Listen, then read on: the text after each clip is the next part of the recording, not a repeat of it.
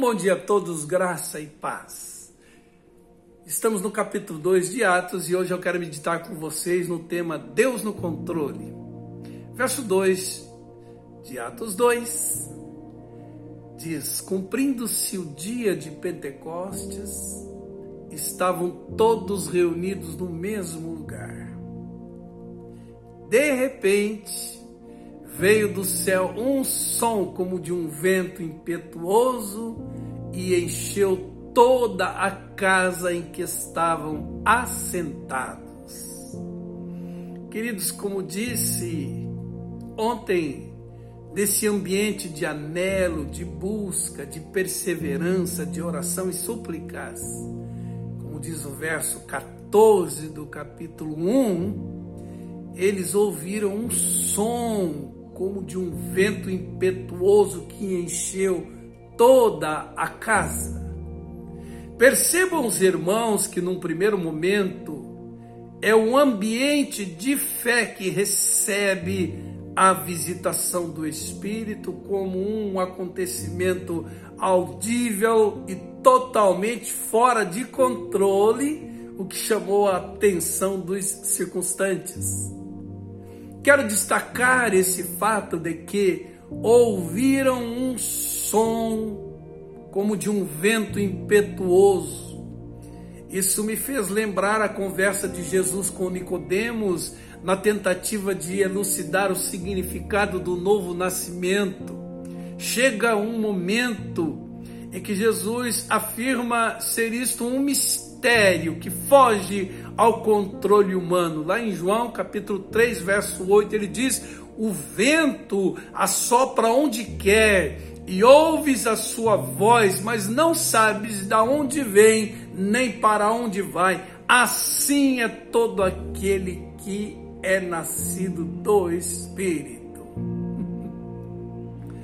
O que podemos aprender com esse fato, irmãos? Que assim como o vento sopra soberanamente no derramar do Espírito, aquilo que estava sob controle humano e que não estava em consonância com a vontade de Deus, passa ao controle divino. Que quando o Espírito é derramado com densidade sobre nós, o controle sobre muitas coisas saem de nossas mãos e vão para as mãos de Deus. Ninguém pode exercer controle sobre o Espírito Santo. Por isso é que sua manifestação, irmãos, sempre nos surpreende e para melhor sempre somos invadidos por uma alegria indizível, por um quebrantamento, prorrompemos em choro, começamos a glorificar a Deus. A presença gloriosa do Espírito quebra toda frieza, toda indiferença, toda religiosidade em nós.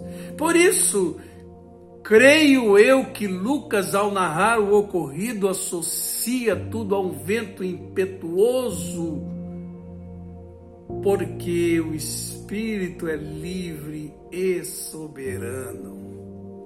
Queridos, se prepararmos o nosso coração para entregarmos nossas reuniões, nosso momento devocional nas mãos soberanas do Espírito Santo, as horas na presença de Deus não contarão e não teremos pressa para sairmos dessa presença em razão do bem que esse derramar fará em nosso coração. Quem gosta de estar no controle de tudo e se tratando de fé, ainda não se rendeu ao Espírito Santo. Ainda não se rendeu ao senhorio de Jesus, à soberania e aos mistérios de Deus.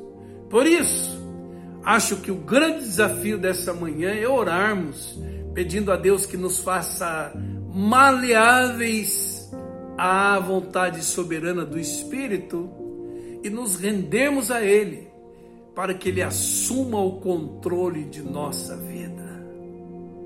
Amém, queridos? É Deus no controle. Essa é a proposta. Vamos orar?